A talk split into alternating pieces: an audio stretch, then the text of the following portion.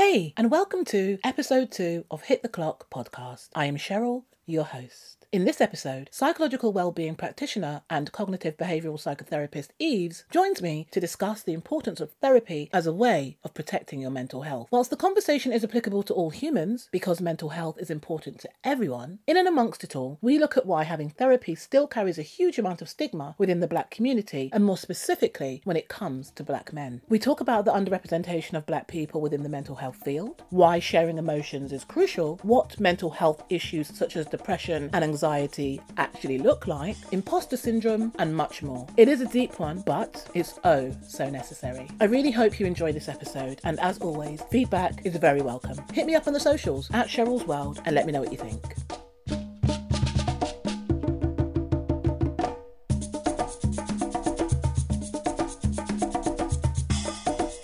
With me on this episode, I have cognitive behavioral therapist Yes.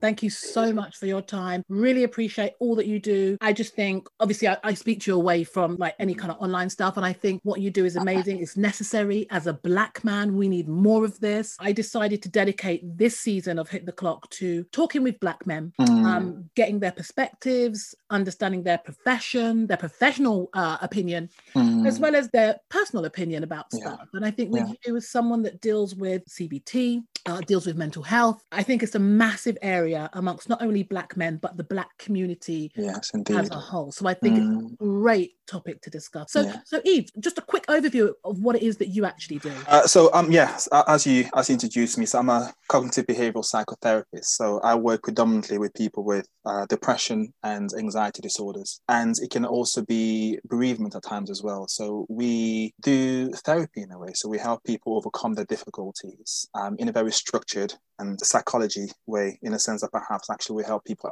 identify their unhelpful thinking patterns and unhelpful behaviors. And in a way, we kind of help them identify their own issues, the cycle of their problems. So all cycles, including depression and anxiety, does have a beginning point, but also it kind of facilitates a factor in terms of what we do to keep ourselves in a vicious cycle.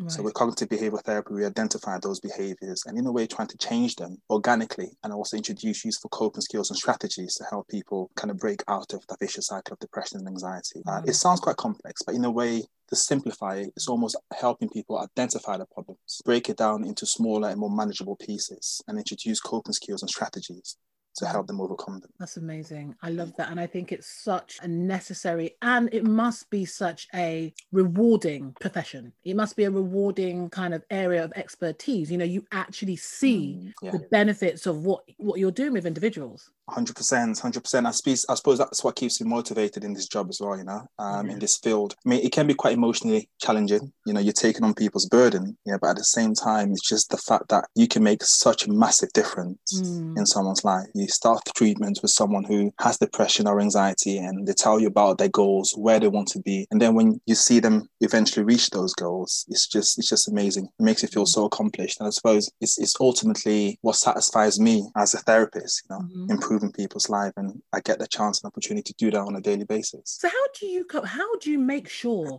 you don't get too drawn in? I mean, obviously, as you know, I'm I'm I'm training as well, but I really do struggle because I'm someone that I'm very empathetic. I mm. do take on a lot of people, you know, especially if it's people close to me, I do take on mm. their emotions. And sometimes I have to really talk to myself and say, no, Cheryl, this isn't your problem. Yeah. You know, take a step back. So how do you as a therapist cope when someone comes to you with something and you can really feel that they're struggling? How do you maintain that not only professional, but I guess mm. for your own mental health, that that yeah. kind of safety distance? That's a really good question. And I suppose for me personally, I very much rely on supervision. So I, I got regular supervision um, within within the practice that I do, but also outside of work, uh, we do have um, kind of like a close knit friends or psychotherapists where we can discuss. Everything is confidential, of course, and anonymized, but it's, it's almost like supporting each other mentally, but also recognizing your own your own barriers. Because I can work with the clients absolutely fine, but the same clients uh, would work with a different therapist, and the therapist might struggle purely because their own difficulty is being triggered within the client's own presentation. So so I know mine. I know certain topics, you know, if, if a client was to come with me to me with that specific presentation, I might find it difficult because it might trigger something within my own personal life. Mm-hmm. Does that make sense? I understand. So, so I think having the awareness is is great and also I suppose within the service that I work I work with, you know, we do have that flexibility of saying or, or transferring a client to a different therapist if that was to ever be the case. Right. So it sounds a bit cliche, but as a therapist, you know, very much knowing uh, your own limitations and your own your own barriers. Really, it's almost like kryptonite, isn't it? Yes. Yeah. yeah. Okay. So with regards to sort of black men, yes, we know that we have a real situation mm. when it comes to the mental health of of black men. What's your whole positioning on that? How do you see it?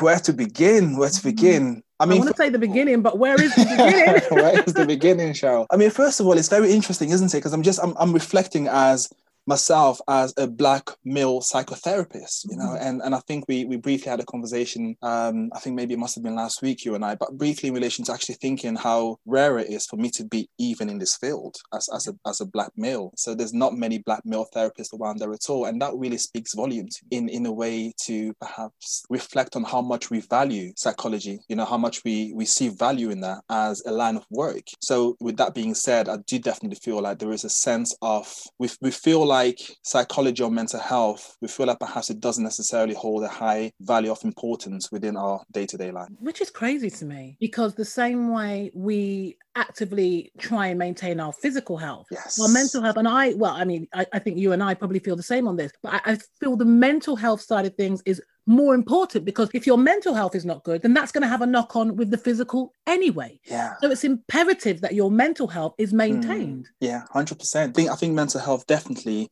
should be considered very much in the same playing field as physical health. You in know, some if, ways if more. in some ways even more, 100%. And I think, I suppose sometimes we do find other ways of dealing with our mental health without actually tackling it directly. We find indirective ways of dealing with our mental health, such as going to the gym, Mm-hmm. looking after ourselves physically. And in a way, you know, some therapists might call that a sense of avoidance. You know, we are avoiding. I ask you, is that really dealing with the issues? Because it might be a form of stress relief, mm. but the issues that you're attempting to push weights against, that's not addressing no the real issue at hand. No, yeah, that and that's absolutely absolutely vital that we recognize that you know there's many things that people do to try and to deal with their emotions deal with their anxieties. Uh, and we're not just talking about physical health here you know we talk about alcohol consumption you know mm-hmm. drug taking social interactions that we have with people. Sometimes you know we, we we hang around so we develop social interactions or social friendship with certain type of people that perhaps we feel like they alleviate some of yeah. what's lacking or some of the stress levels that we experience. It's a pandemic almost isn't it? It's a yeah. very especially within the black community. Yeah,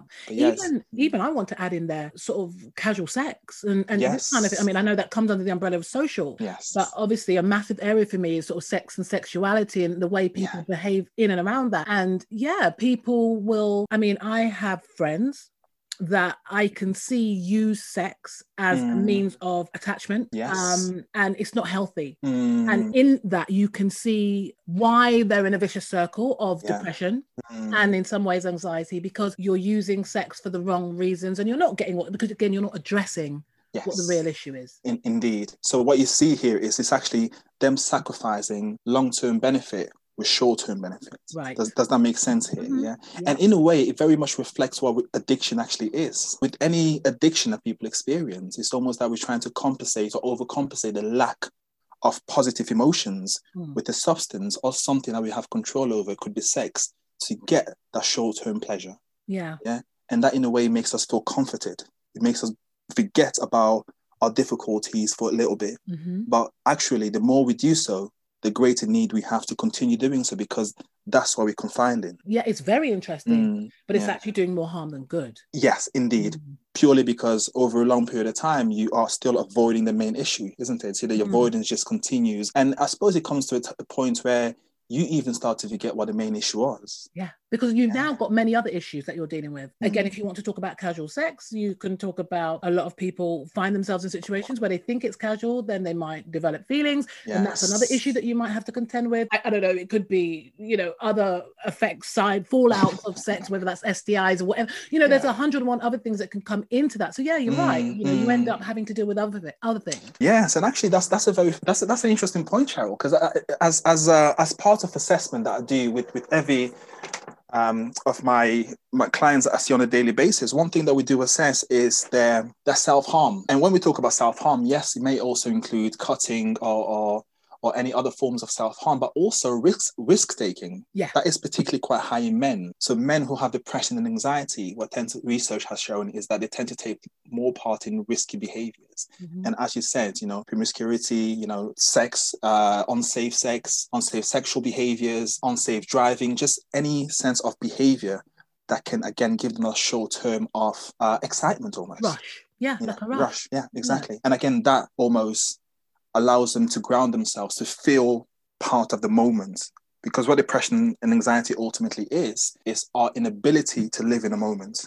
Right. Because our thoughts, in a way, makes us think or ruminate past events, and anxieties makes us worry about things that haven't happened yet. So Yeah. sex is a very central thing, isn't it? Where you do it in the present, you have to Yeah. you have to be right there and then Yeah. and that can be quite soothing. Same with drugs. It makes you feel, feel. good physically and it makes Yeah. you feel connected with the here and now. So all of those are seen almost as an escape behavior. And of course, a lot of them are self-harm behavior because in the long term, they're doing us more harm than good. Yeah. It's interesting. You touched on depression and anxiety. And I think obviously when we talk about mental health, the spectrum is so broad. But depression and anxiety are two very familiar terms that I think most people are familiar with. So how do we recognize the symptoms of anxiety and depression? Yeah, good question. Good question. I suppose, yeah, so th- there are very, very different um, disorders. So I suppose depression is, uh, is, is, is a broad term to describe people who feel in a way disconnected with, with, with the world in relation to their mood is, is relatively quite down. You know, they, they have negative thoughts whereby everything is a lot more pointless. Mm, You know, very they low. see yeah very low. They don't see much point in things anymore. So even the things that you used to enjoy before it could be hobbies social activities all of these things now you're starting to withdraw from it. But also in relation to motivation becomes a problem. So you're finding it difficult to motivate yourself and that can have again added impacts. You know you finding it hard to go to work finding it hard to find pleasure in the things that you do. But ultimately also there's a self negative thought. So again mm. because of the lack of pleasure and positive emotions such as accomplishments, you then start to have almost self-sabotaging thoughts, Mhm. self-loathing thoughts, you know, thinking that you're a failure. So it's it's it's very much that vicious cycle there. So that that's that's depression. It's almost depression can almost be described as you feeling like you've lost the battle, so you're no longer fighting. Right. And of course, there are sort of different extremes. Some people might just feel a little bit low, and others might feel completely helpless. Hundred percent, yeah. So it's almost like in a spectrum, there isn't Yeah. it? So you know, you have people who are clinically depressed. So these are recognized as someone that is very, very. The depression is very is having a significant impact on their day to day life. And of course, you have people perhaps who are perhaps a bit more within the medium, uh, middle of the of the spectrum. i suppose some people have depression, but they can manage on a daily basis. And I think that's where most of the issues lie when people can manage, yes, they're still acknowledging that it is an issue. yes, yes, indeed, indeed. you know what I mean? Yeah, hundred percent. Yeah, and I think yeah, you you you you made a you made a fair point there as well. And I suppose sometimes what tends to happen is that depression, if depression, mild depression or moderate depression goes untreated Mhm. for a long period of time, it can then develop into severe depression. It can also develop into other eco-social uh, difficulties and, and applications, doesn't it? You know, you can you can lose your job because of it, because you Yeah. can't perhaps making more mistakes, or you can lose friendships out of it. So it can very much have an added impact. But also, depression and anxiety are very much closely related. So what we tend to find is that people that have depression also tend to show symptoms of anxiety and vice versa. Right. And, and again, anxiety is a very broad term, an umbrella term to Mhm. describe many different disorders within that. So uh, disorders such as uh, phobia, phobia Yeah. disorders, you know, having a strong phobia. Uh, social anxiety is also a phobic diso- uh, disorder where you find it very difficult to interact socially because of a fear of what other people might, might think Okay. of you. So the fear of judgment and the fear of making a fool of yourself Mhm. we have the health anxiety, and then we have also panic, you know, PTSD, postnatal depression. That's recognized as, as a as anxiety disorder Mm-hmm. really? too, Yeah. although it's got depression in, in its word. But again, that just shows you how synonymous depression and anxiety is. Yeah, yeah. You look at depression almost like as someone who has stopped fighting, um, anxiety is almost the opposite. Is that anxiety is why the fight is still within you, but you're very overwhelmed. You're finding it difficult to cope and carry on fighting. So you tend to find people worrying about the future, worrying about, about the what if. So it could be worrying about health, which is health anxiety, worrying about social situations, social anxiety. Uh, it could be worrying about um, having a panic attack. But yeah, so so that's basically how it is. So anxiety, many different disorders within that. Depression is one disorder, but different levels of it. Okay, I think that's clear. And I think there is definitely a stigma that comes with Mm, both of those conditions, uh, situations. Yeah. You know, and I think that to tell someone, oh, I'm depressed, to tell someone, oh my gosh, I'm anxious, and just to say it's important that we appreciate that anxiety is a natural human emotion. 100%. I mean, everybody feels anxious at some Mm. point in their life, whether it's, I don't know, anxious about a new job, anxious Mm. about going somewhere for the first time. You know, this is a normal feeling. It's when it Mm. becomes, as you said, overwhelming, Exactly. continuous, and you, you find it hard to do stuff, and all the other things that you outlined. Mm. That's when it's something that needs to be addressed. But I'm wondering, is it because we still have so much stigma attached Mm, to the, the terms depression and, and anxiety, the reason why a lot of black men in particular avoid, would even entertain the idea of mm. admitting that they're suffering from depression or they're feeling anxious. You just don't hear it. No. And in a lot of ways you can you can see it. You and I could probably look at someone and, and speak to them for a little while and see there's an element of depression there, or there's some depression maybe creeping in, there's a bit of anxiety. But you can't tell someone, oh, you are depressed, you are anxious. Mm. They have to come to you and say, This is how I'm feeling, and so on and so forth, before you can Yeah. make that diagnosis, right? Hundred percent, yeah, hundred percent, and I think that's that's what it is, isn't it? Within the health, national health system, black and, and ethnic minorities are significantly underrepresented. Significantly, I mean, within my work, predominantly, I work with Caucasian male and females, Right. you know, and it's really, really rare for us for me to work with uh, black male or black females actually for me to see them, which is very, very interesting. But in a way, also, like I said, Cheryl, it very much represents also the amount of professions that are within the mental health field because Mhm. there aren't many at all. If we were able to to change that stigma and value mental health more, what you would see in the future, you would see definitely a lot more male and, and black females occupying That's professional, yes, Yeah. professional occupation within the mental health field, but also at the same time, it will also reflect on how many people actually come forward to receive support for that. And this is the case for many cultures, but particularly within the African African uh, household, is definitely the fact that we very much equate showing emotions of emo- all emotion itself as a sign of weakness. Right. And, and and this is not because of you know our own faults No, not at all. It's almost the fact that actually this is what we've been taught, isn't it? We- Yeah. We, see our parents fighting or, or, or remaining resilient during difficult Mhm. times, and, and we see that as almost we role model that. Yeah. And I think sometimes as well, at times where we do show our emotions, you're very quickly told to you know to, to shut up or Yeah.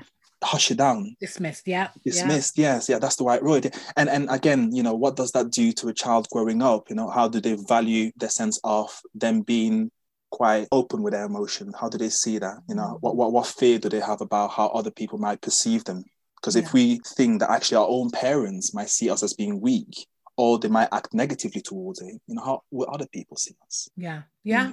Very does, does, does that make sense It yeah does. So are we Mm. saying then that I guess the fight for good mental health all round would Mm. have to start in the home? Hundred percent. Yeah, I, I agree with you. I think I think as a generation going forward and a generation that you know that's very quite affluent. I think within as much as we talk about uh, uh, black people finding it difficult to recognize mental health, you know, we we also thriving in many different departments. Mhm. Yeah. And I think we, we should use the opportunity to educate ourselves Right. Yeah. so that we can go then carry on that learning and, and pass it down to our children and allow them to to express their emotions because if, if you if you look at it we're quite selective isn't it in which Yeah. emotions we allow or in Oh, which yeah. emotions Are okay to show. are okay to show yeah And if it, we're often allowed to show anger, yes we can show happiness through laughter and you know and enjoyment. We're not allowed to show sadness. yes We're not allowed to show fear. Mm, We're not allowed to show jealousy, upset, envy, all of the things that make you yes a, a, a, a, a full-on person. yes If Yeah. most of these things are are told, you know, taught to us that we shouldn't be allowed, then you're literally a quarter of a person, really. A a hundred percent. And I think yeah, you, you, you hit on the nail there. And in these emotions, you're absolutely right. Sadness, you know, guilt, envy, and like you said, the natural biological responses to our environmental circumstances, Yeah. isn't it? We, we can't stop feeling can't ourselves. stop. No, we can't. So what Yeah. happens then?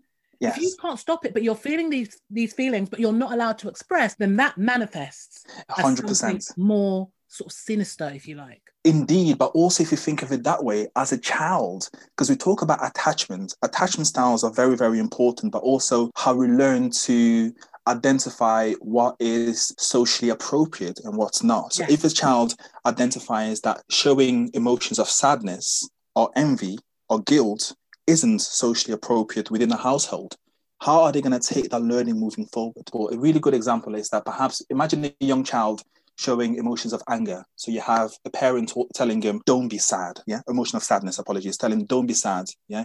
You can't be sad. And usually the parents tends to to kind of express that with a sense of either disappointment mm-hmm. or anger themselves. So as a child, you really learn that, that cognitive appropriation of, you know what, I won't I won't be loved or my parents will show me love unless I do this or unless I show a certain emotion. So in that sense, for a child, the love almost becomes conditional. Yeah. I will only show you attention if you show these emotions. If you show this emotions, then I'm gonna cut you off. Does that mm. make sense? So we quickly Absolutely. learn that. Yeah. Yeah. And children are very smart at learning things like that. They're very smart at understanding what is accepted. And you know, just as you're saying it, I'm thinking, yes, that is exactly what is happening with young black boys, especially when I say young black boys, because young black girls are still taught that, okay, yeah, we're taught we need to be tough and the rest of it. But we're also taught that we can be emotional because it's almost expected stereotypically we've got a lot of sass we've got a lot of mm. attitude and with that you kind of expect it's, it's emotion isn't it yeah. so if we're expected to be sassy and you know head snapping finger clicking mm. and all the rest of it then that's mm. showing an emotion so we kind of learn quite quickly it's okay for us to do, to do that but we expect the boys not mm. to show anything yeah. like this yeah thinking back it's true and can i just before we move on and i forget you yes. mentioned affluent yes I think that is key in a lot of instances because when you look at, and it shouldn't be, Mm-hmm. But I do feel, I strongly believe that people that come from certain backgrounds, yes. have a certain amount of money, mm. are in a different class. They'll be quick to go and get therapy. Yes. Anything goes wrong, someone dies, someone's having, I mean, a child could be at school being bullied, mm. they're getting them mm. therapy, they're mm. quick, they're yes. on it. You're going to see a therapist, we're going to talk this out, we're going to unpack it, we're going to understand. With Black people, uh, I, I don't like the fact that I'm making it a class thing because it's not, but I feel like there's elements of it. 100%. Yes. And if you haven't got quote unquote money, mm. where where you, where you going to get the money to go and see a therapist? Yeah, yeah, yeah. You know, yeah. And so it's it's things like that. People look at therapy. A lot of black people look at oh, that's for rich people. Yes, that's a rich yeah. man's thing. Let them have that. They can go and lie on the, the mm. therapist bench and talk to themselves. I'm just going to go and smoke my spliff, drink my drink, I'm good. You know, you know what I mean? But it's not the way. No, no, no, no. And, and I think actually there's there's a there's a sense of miss uh, miss. Do you know what I mean? Understanding there, isn't it? Yeah, it is. It yeah. is. It's, it's it's very much misunderstood that these days actually therapy is very much quite free within the NHS. But I think you mentioned a very important point there. I do believe that certain people with a certain social economic status they do have more resources to do things hmm. uh, to to perhaps sort out their mental health or help their offsprings with poor mental with health. But and it's normalized perhaps, as well. You know, it, it is normalized. Yeah. So you, you look at the, the three ethnic groups that are completely at the low end of socioeconomic status within the UK that are Pakistani, Bangladeshi, and, and Black Caribbeans. And and I think you, you talked about parenting as well, because it, it just shows that stress is synonymous to low socioeconomic status. Yes. Yeah. 100%. Yes. And as a parent, you know, it doesn't matter. The stress that you're going through will impact your parenting style. There's, there's no doubt about no that. It will impact your behavior. It will also, also impact your own ability to regulate your, your own emotion. So there's a lot of psychological impact that stress has on you, but also a lot of biological impact too. Definitely. As, as a parent, you know your responsibility is to keep a roof over your children's head or over your family's head. So you definitely. have less financial but also mental resources to focus on therapy. At the same time as well your parenting staff will be perhaps a bit less perhaps supportive compared to someone who's on the opposite and the, yeah. the cycle. Does that make sense? Yeah. Yeah. So, yeah, yeah, all of that has an impact. So we talk about attachment. What does that mean for a child in a low socioeconomic status uh, with a parent who's very stressed, struggling to keep a roof over their head? How does that mean in relation to attachment, especially if the parent's behavior can be quite hostile or cut offish? You know, so if if a child grows up identifying that certain emotions are, are negative, but also identifying that actually their own needs as a child weren't always met, you all look at different means to overcome the lack of, of positive emotion by the lack of attachment. Mm-hmm. So attach poor attachment style early on in life has found to have a direct link on addiction later on in life. Because what does addiction or substance give us? It gives us a sense of comfort. Comfort, yeah. Being, being, being loved. And if we lack that early on in childhood, how are we gonna go and seek that comfort, especially if a, if a relationship of a parents has been impacted through socio-economic means, but also due to mental health. So Yeah. th- there's a lot going on there. there's a lot and Mm. again that also kind of well that ties in definitely ties in with with affluence you know with class and you know so Yes. socially as well and i really hate the fact that that is a thing but we have to be real about life and. Mm, so just adding to that when we do see black people that are screaming from the rafters about therapy it's usually black celebrities yes, that have Mm. life that's interesting. Yeah, in a way isn't it yeah, we yeah. don't see the everyday man Mm, i'm the first person to say to people you know something mm, therapy is an option. And actually, in my little circle, I love the fact that it's so normal. mm, I'm not talking about people that are in the sort of psychological field or anything like that, just regular people, uh, mainly females that have will openly admit that they will see therapy maybe once a year just to download, just to clear Mm. a few things up, just as a kind of precaution rather than an actual uh, resolution. To, Yeah. to, to use that space to be able to talk about things that might be of concern, could pose a problem down the line. So you're it's almost like we're addressing it before it gets there. I don't hear black men talking like this. There's always a, a kind of, you know, there's a, a barrier. It's instant. Mm. I don't need therapy. What do I need therapy for? Yeah, Instantly. yeah, it's almost quite defensive, isn't it? that? Very defensive. Yeah, yeah. Very- It's almost like to, to suggest someone therapy is almost to suggest that they're weak. Or, You know, I'm mad. Are you you're mad. Yeah. No, the whole idea, love, is so that Yeah. you don't go mad. You know I mean? It's This a is what we do. preventative, not Yeah. not not to cure. Not Yeah. exactly. But I think, I mean, again, I know when we spoke before, we were talking about, you know, especially these young guys out on the road that are witnessing stabbings, Mm, murders, and things mm. like this, you know, and not getting the therapy because in an instance like that, Mm, therapy, I, I don't know, I would say that's crucial. Hundred percent, as Yeah. part of the grieving process and coming to terms with what's happened. indeed, hundred percent. And I think you've mentioned a very fair point there. So we, we we do have a lot of our black men and black females, you know, um, within their youth experiencing traumatic events and and and because of their inability to deal with those events or because of of them perhaps normalizing what they see and what they experience they then develop trauma because of it. Because not not everyone has has trauma following a traumatic event. Trauma is, is, is almost the inability to to, to process a traumatic ev- um, incident. So that's why we, we see that not everyone that has gone through traumatic incidents will develop trauma. Or inability to to to process that that's what creates trauma. And trauma can present itself in many different ways across many different in- individuals. But i think this is important and i suppose within the kind of uh, youth culture and, and and I suppose within the crime aspect of things, we we we as a, a nation have definitely almost normalized that, yeah, and we've become almost desensitized to a lot of the things that we see, not just on TV, but also perhaps the music culture, Yeah. So that's that's very interesting. So when we normalize something, we then fail to see the need to seek support For for when it happens, because we don't see that as being abnormal Yeah. And isn't that scary to you as a therapist? very very scary and i think if you compare that perhaps to other ethnic groups or other cultures you know if those things were to happen many of them would be quick to go and seek therapy i see people within within my practice with many different forms of trauma Mhm. yeah and what's very sad is that i also see people with many different types of trauma that are very present within the black community Yeah. but we don't seek support for it Yeah. So is that then a failing on who who is the support supposed to come from in an instance like that? Because Mm, we as a community don't, as an entire community, we don't place as much uh, need for mental health or mm, need for therapy and, and the, maintaining mental health as we should. Who mm, is gonna sort of fly that flag for Mm. ensuring that the Mm. right kind of therapy and mental health provision is available for especially young Mm. people that may be going through traumatic events who's going to ensure that you know it's, it's difficult to kind of where do we sort of begin with it That's the thing, isn't it? I think it's a, it's a huge problem to, to almost trying to, to tackle. But what I do feel like we, we, we need to tackle the problem from different angles, Yeah. not just one. And I think actually the most important point to start is within ourselves.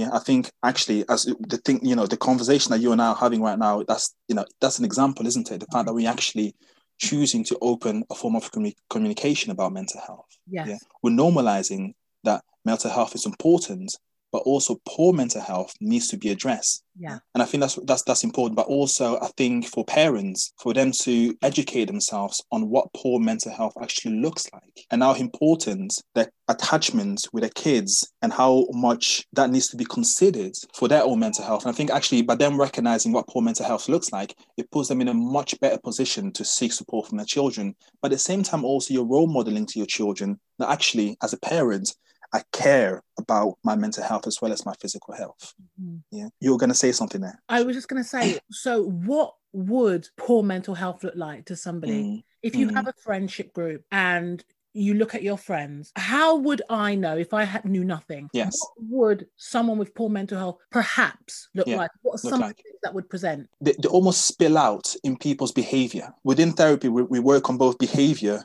and cognitions, but of course, you can't see what someone is thinking. But what you tend to find is that people with poor mental health tend to take part in a lot of self-sabotaging behavior. They also tend to be quite a lot of self-loathing. They tend to see themselves in a very negative light as well. So it's a very sense of them seeing themselves other people and the world in a very negative way. Uh, the self sabotage. Could you elaborate just a little bit on what that that in itself might be? Because I think that might instantly conjure up this idea of someone. I don't know. For some, it might be self harm. Do you know yes. what I mean? Yes. Always the case. So it was almost choosing short term short term gain rather than long term gain. So you right. look at someone that perhaps is taking part in unhealthy behavior that will give them quick satisfaction, but in the long term, you're actually seeing that's a damaging behavior like you know and i suppose we we we have friends that we've seen that that behavior in you know we think uh, you know are, are, you okay? Why are you doing this? Mm. and if mm. yeah i'm doing this it makes me feel good but you're thinking yeah but how will that make you feel in a year's time in six months time? Yeah. Or even tomorrow or even tomorrow but also in the sense of actually a change in their behavior so if you have a friend who's usually quite quite social quite outgoing and then perhaps you're starting to see them a bit more socially isolating themselves socially withdrawing themselves away from the society motivation is lacking they're not as happy as they used to, then perhaps again that also indicates a, a decline in their mental health. Because we humans are social beings. It's yeah. wired within us. It's wired within us. So if, if that's a ma- massive change to how or who they used to be previously, that's a big indicator. Yeah. yeah. Uh, but also in regards to anxiety. So if you have a friend that's continuously worrying about things that haven't happened yet, so it's almost that that sense of risk. They're very hyper vigilant to risk, or they're very they can't tolerate uncertainty. Again, that suggests anxiety. Right. Because we all have a friend that just worries about everything. And you keep telling him, don't worry about it. Why are you oh, worrying about that? Yeah. yeah. yeah. So again, that's a very good indicator of anxiety there. And I suppose even then, rather than, I mean, I just said it so flippantly, calm down. Instead of telling someone to calm down, maybe yeah. say, you know, have you ever considered yes. looking at this and understanding why you feel so anxious? I suppose that's another way of encouraging friends to yes look after their mental health. Exactly. And I think the way you phrase that is very important, isn't it? Because within that, you actually highlighted how it might be beneficial to help someone compared to how it might not be ben- uh, might not be appropriate. So telling anyone who feels anxious not to worry about something is just going to lead to an, to the opposite, isn't it? Right. Yeah. Uh, and we, we we use this phenomenon in psychology where if I was to tell you not to worry about or not to think of a pink elephant, what would naturally happen to you right You're now? You're gonna think of that pink elephant. Exactly. Yeah. That, yeah. and, and that is very interesting. And a lot of clients to me come uh, come to me with anxiety where they feel frustrated because their family members don't know how to address or deal with their own with, their anxieties. And they yeah. say that a lot of them tells them not to worry about it. Why are you worrying about that? And that can be quite condescending. Yeah. Yeah. It can be quite it's, it's judging, isn't it? Yeah, it yeah. Is because you don't understand it, then it's like, well, it doesn't mean anything. But... Exactly. And I think that the second part in that sentence that you said, actually, I think you asked them, you know, what what what is it? You know, what what what what worries you the most? What's going on? So be inquisitive, not not to compare them to how you deal with your own anxieties. Yeah, because the difference between someone who is not anxious compared to someone who's very anxious, they have different coping strategies on how to deal with future worries or hypothetical worries. Yeah. So be inquisitive. Ask them what's going on. You know, have you always been a worrier? Have you always worried about things like this? What else do you worry about? Mm. I think that's a much more helpful way to approach that.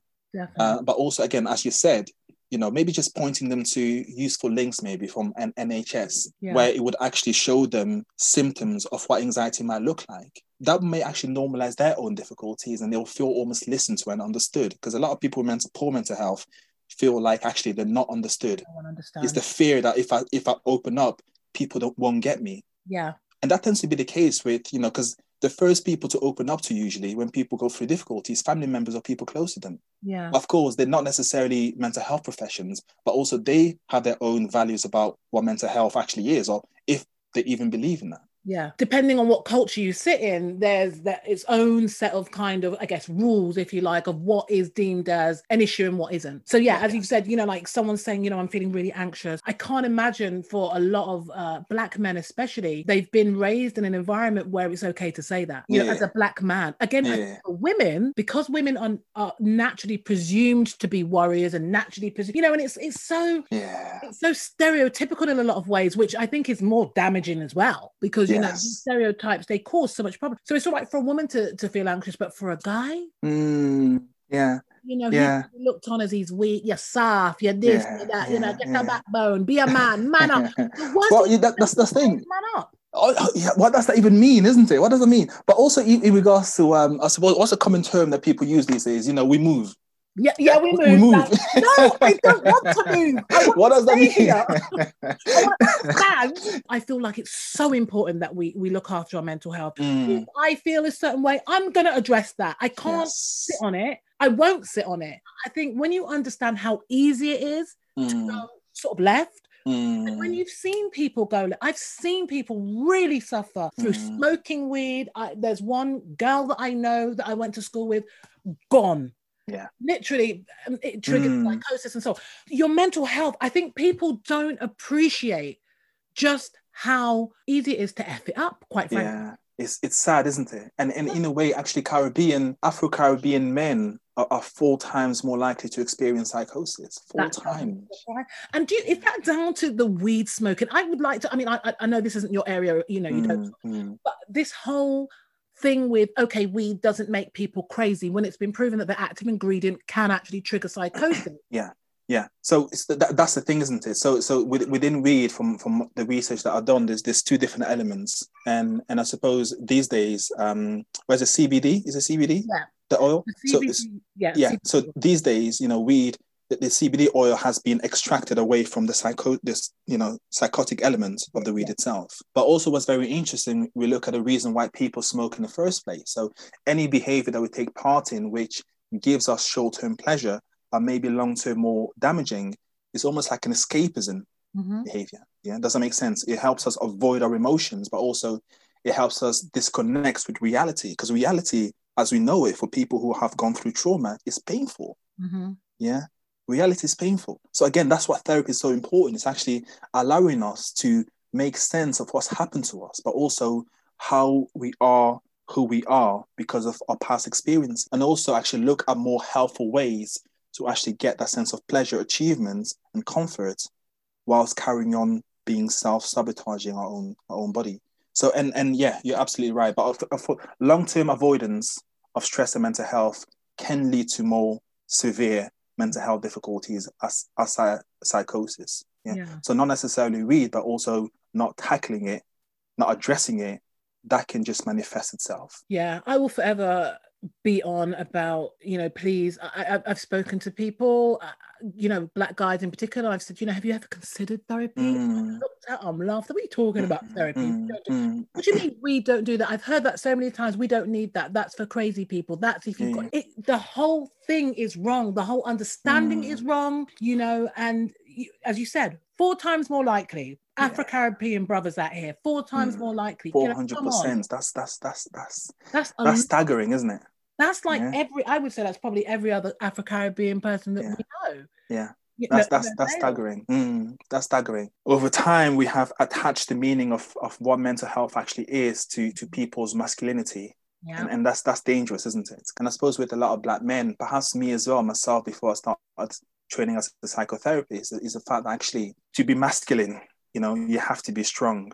You Mhm. know, if if if you if you're experiencing poor mental health, that in a way demasculates you. And I think because of the social compet- competition that we have with each other, as men always do, you know, you, you don't want to show that side of you because because ultimately we're quite hierarchical, aren't we, as Oh, as, as beings, especially men? Does that Yeah. make sense? You know. especially black and- men. yes, exactly. so you know we want to be no- dominant you know we want to hold a high status within a Mhm. social social uh, perspective so you know by you highlighting that you know how would that impact you as a person but again a lot of the value that we hold about mental health is inundated and it hasn't been updated for many many years within the black community you know how we see mental health right now within the black community if it's perhaps how western people used to see about 20 years ago 20 years ago. We're slow. that's, that's crazy isn't it We need to speed up and get Yeah. rid of it seriously because it's a problem. yeah It is, it's, it, you know, it's becoming a problem. You know, It- like you said earlier on, you know, poor mental health can lead to bad performance at work, you know, social issues, all these things that are affecting your quality of life. You know, why deprive yourself of? I mean, I know Mm. it's easy for us to sit here and sort of say it because we advocate for therapy, but Mm. it just needs to be normalized. So it's not going to be for everybody. It's not going to be Mm. something that everybody needs. I get Yeah. that, but it shouldn't be abnormal. no Right now, it's abnormal. It is. It's, it's difficult, isn't it? And, and I suppose we've talked about also in relation to how poor mental health actually prevents people from from reaching the full potential. It, it prevents people from taking taking responsibility Mhm. um, in a, in a more high position, doesn't it? Yeah. Yeah. So yeah, so you tend to find this. You tend to find those actually that thrive within the, the work environment tend to be those that have better coping mechanisms against stress. Absolutely. Yeah. And even back going back to parenting, you know, if you've got a young black guy that has poor mental health and he goes and has a child, how Mm. is he passing on Yeah. anything worthwhile? You know, not being disrespectful, but in Mm, that respect, how are you going to pass on anything worth talking about if Yeah. you can't even get your mind together? Exactly, exactly. And what's fascinating as well, actually, recent research has emerged to say that poor mental health is actually more related to nurture rather than nature. Yeah. Right. Does that make sense? 100%. So a, a, a lot of us may attribute our, our poor mental health to our genes, but Mm. research has shown that it's actually, it's got a lot less to do with genes and a lot more to do with our upbringing yeah. and learned behavior and which is very very interesting isn't it and as kids the way that we learn is we learn by observing others Absolutely. yeah? and we don't just observe our parents and what they do on a day-to-day life we also observe how they deal with stress Yes. and that is very very important because if we haven't dealt with our own traumas and and then we go ahead and have kids and that's how trauma is passed around in generations too there's a term it's um inter- intergenerational trauma Mhm. and this is shown in many different traumatic cases. So, people, tr- sexual trauma, for example. So, parents with sexual trauma and symptoms of sexual trauma, what tends to, see actually with their offsprings when they're older, can see some of those symptoms in their kids. Yes. Yeah. And also with the Holocaust, Holocaust as well. So a lot of their offsprings demonstrated similar symptoms that their parents did. And yeah, and also in America, you know, so you know, you look at injustice and racial discrimination and trauma through through, through slavery. A lot of the people living in today are showing signs and symptoms of depression. It's interesting, isn't it? It is very interesting. It is very interesting, but I totally take the argument that it's more more nurture than nature. Hmm. Because if you're behaving in a certain way, that's what you're putting on to your Mm. children. Yeah. No, it's not about what happens organically. It, Well, Yeah. I suppose it's organic in a sense, but it's not passed through sort of genetics. It's Yeah. just behavior. It's- Exactly. So, so, so there's no there's no very strong or absolute prede- predetermined Right. gene to Because you- suggest that if you have this, you'll have depression in, in the future. You, you, Yes. to interrupt you, but you see uh, Mm, kids coming from um, psychotic, uh, you know, parents that might have uh, psychosis, schizophrenia, but they Yeah. don't display that because they might have been removed from the home, whether they've been put in care. e- exactly. What, what, whilst we know that if it, if, if the, the kids were perhaps uh, left alone in an environment in a family Yeah. setting, It's You know, likely. e- exactly, they might then demonstrate similar. And this is how perhaps phobias are passed on. So you tend to see that you will possibly have similar phobias that your mom has. If your mom has a spider phobia, you will more, more, most likely also have a spider phobia or develop one. Does that make sense? It's fascinating. It isn't it? does, It's yeah. not to say it's not to say that you and your mom have genes that predetermines you to have a spider phobia. No, But it you just just means how she's acting around the spider. You're Yes. think, oh my god, as a kid, Eh, I don't want to be around that Ex- exactly. So you Yeah. recognize that's a threat. Yeah, yeah. yeah. And most phobias are irrational, anyways. Our, our brain is very poor at as being able to to recognize illogical thinking when it comes to anxiety and depression. And and that's where it, we talked about previously the, the, the imposter syndrome com- comes in as well because it's almost like self-defeating thought isn't it? Yeah. which is not based on facts because it is based on anxiety and the fear of the worst case scenario Absolutely. Yeah. I think imposter syndrome, I love the fact that you've brought that up because uh, I was going to say before we wrap up, imposter syndrome, I think it's something that we really need to look at and address because that is prevalent amongst Black people. Um, this idea that they're not worthy of Yes. the success or Success. Yeah. the lifestyle. I mean, obviously, you've got people out here that want to be acting like they're ballers and such. But when you take when you take them away from the bravado and the, the Mm. showy, showy bit, there's still the underlying. I don't necessarily feel like I deserve this. Yeah. Sometimes it's because it's a racial thing.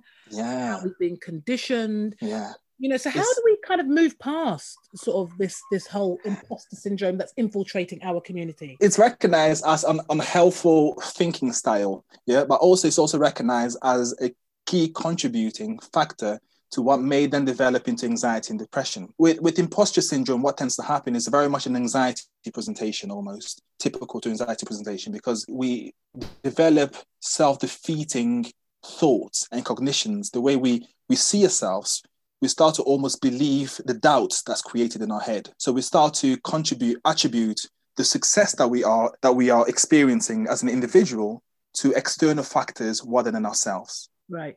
it's, it's very interesting because when, when I started my training, one of my training that I did to, to, to find myself where I am today, I had to apply for this position, which was highly competitive, highly competitive. Yeah, mm-hmm. honestly, honestly, highly competitive. And I got the space to, to train and, and, and, and, and do the intensive training for a year. But I remember thinking, I was almost in disbelief, thinking, gosh, was it luck? Because I was speaking to this person next to me who had a lot more experience. Why did they choose me? Is it because they, they were looking for ethnic minorities? They're starting to actually look at ways. things, Does that make sense? Yes. yeah. And, and what happens in that situation, in that scenario, when your brain is experiencing any form of thoughts, it will automatically look for means to validate that thoughts.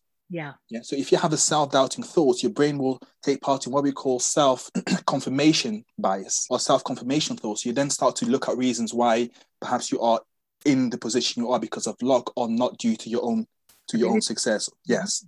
So so that's where you start to recognize that actually a lot of the thoughts and a lot of the reasons that you come up with aren't actually factual. They're based on emotions and they're based on perception rather than facts. What's dangerous in anxiety is when we start to recognize, we, we start to treat our thoughts as facts rather than just interpretation.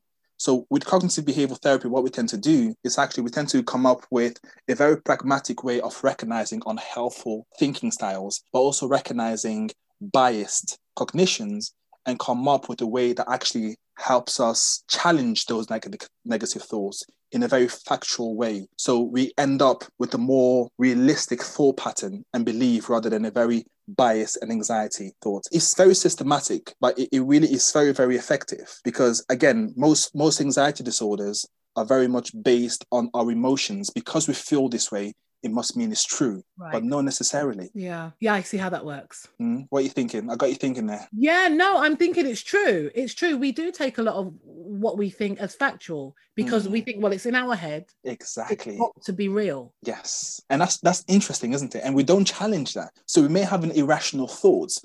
And in that particular moment of time, because our emotions are so high, we believe in that because we think because I have these thoughts and I feel this way, it must mean it's true. Hmm. But then in a different period where perhaps you're feeling less anxious, you can look back and thinking, gosh, what the heck did I think that? yeah, Yeah. It just shows how much of an impact our mood has on our believability of our thoughts that we experience in that given time of moment. absolutely. That's very interesting. That is a very interesting way of looking. I don't think many people view it like that. We literally just take we're in the moment. How we feel now is what it is. How I'm going to feel tomorrow. Okay, well that's what it is. Yes. And Yeah. that's Mm. really interesting. Hmm, okay. I got Cheryl thinking. this, is, this is the first time. This is the first time I, I see you taking this many pauses, Cheryl. you got me on the back foot, Eve. You got me on the back. foot. I'm just, you know what? Because I feel like I could be here all day talking about it because there's so much to kind of cover, and I'm just obviously mindful of the time. Don't want it to draw on too long, but I, I think it's such a broad subject, and there's so much that you can kind of touch on and, and kind of refer to. Just, just as a final thought, Eve, what would you say to your average black man that is just going through life? Doesn't necessarily have anything stand out as an issue, Mm. but could possibly be dealing with a little bit of depression or anxiety. What would Mm. you say is the, the first sort of port of call for him? Okay. So I would always suggest, and direct people to a trusted website. So the, the NHS website has a lot of very creditable information on there. So Mhm. even if you were to type in depression NHS on, on, on Google, will come up with information about depression and also how to recognize depression. If after reading that you actually feel that actually this this sounds like me, you know, I might have depression at the moment, then th- you do have options. You really have options. I think the first option will then for you be for you to to make an appointment to GP if of course you feel comfortable with Mhm. because there's always an NHS route, which, which is called IAPT. Ironically, IAPT stands for Increasing Access to Psychological Therapies. Yeah, so it's an initiative that started since since 2011, I think it was. Okay. So you can get free therapy through that, talking therapies. Bear in mind that GPs will initially and are very quick to suggest medication, especially for for black individuals. I would say. but you have the right to say no, and you can request instead for talking therapies, and they can signpost you to local NHS services around your area. If perhaps, and, and and just to add on to that as well, everything is confidential and everything can be anonymized if you want to. If you if you don't want your real name in the file, you know, if you want an alias, you can also request for that to be the case. If you don't want to go through the NHS route, then there is this website. If you were to go on Google and type in BABCP psychotherapist, you will then have a list of every accredited psychotherapist in the UK and also around your area, which work privately. And I think if you're specifically looking for maybe BME or black or certain ethnicity, you'll also be able to find them there. Okay. And and you can contact them yourself and arrange for an assessment so you can see them privately as well so without going through through an nhs route but just bear in mind that private therapy can be relatively quite expensive so it, it, it is for specific individuals. In relation to my, within my work uh, i recommend if you are going through difficult times of course is either to have therapy once a week or once every fortnight um, depending on your financial situations and of course availability. And of course i'm more than happy for anyone to to contact me for if they have any questions at all Yes. or perhaps if they, they want for me to even assess them or were together And I think as another black man, because I do Mm. really think representation is so crucial, especially when you're dealing with issues, you need to feel understood. yes And as much as I rate, obviously, anyone that's trained and understands the mind, it's great. Mm, mm, But culture does play a huge part. 100% Feeling comfortable, being able to identify with the person you're talking to Yeah. is crucial. Mm, Yes, if there's any black guys out there that feel that they could maybe use a little bit of direction, yes. a little bit of advice, aren't like hit up Eve. I'm going to put all his information in the box below in the information box so you can link him in there. and I suppose you don't even have to be black, just it's just anyone, Anyone. Um, anyone in general. But yeah, it, but but it will be great to see black male because yo, you know, I've been I've been practicing for how long is it now? Since 2016, It's 2017. That's like And- years. Yes, and yo, Cheryl, yo, I can count in one hand how many black males I've seen for therapy. It is yeah, Versus how many need therapy. Yes, it's it's staggering, man. So yes, and I think the work that you're doing, it will go a long way, man. So you know, I appreciate you, man. Oh, I really do. appreciate you too. Oh, Yeah. thank you. As I said to you before, I love black men. yeah. I think the conversation between black men and women is such an important one. One where we're not arguing, where we're not necessarily disagreeing. I mean, you can disagree healthily, but you know, Yes. where we're trying to work and understand, make solutions. Mm, That's where it has to be. yeah. You know, Yeah. we can't be we you can't win a battle fighting amongst yourselves. For real, for real. And I think yeah, we need to we need to reunite on many different fronts and and and, and recognizing each other's struggles. That's that's definitely one of them, isn't it? Uh, and uplifting each other. Yes. um, uplifting each other. And I think there is much uplifting to do within therapy. And I think that's why we need to recognize that. In, in the same way that perhaps Americans recognize therapy, we need to bring that into the UK. Isn't it interesting? Mm. So similar yet so different. So different, isn't it? Why is it Americans can appreciate the importance of it, but over here it's it's Yeah. almost like we're just like, no, we're not having it. Yeah, yeah. It- when, when we think about psychological therapy and research, you know, I, I think America is definitely ahead when it comes to that because, as you know, a, a lot of the citations and a lot of the research that I've read throughout my trainings have been American-based Okay. research. We even look at our diagnostic manual. Uh, we have two different ones that we mainly use: the Europe- European one. Which is called ICD, I think, ICD 10, and the American one is called the DSM. The DSM one is a lot more popular and it's used a lot more within the psychological field, even within the UK. So it does show that they are a lot more advanced. And influence. Um, yes, and and that also comes a sense of normalization within the population. Eve, we could go on.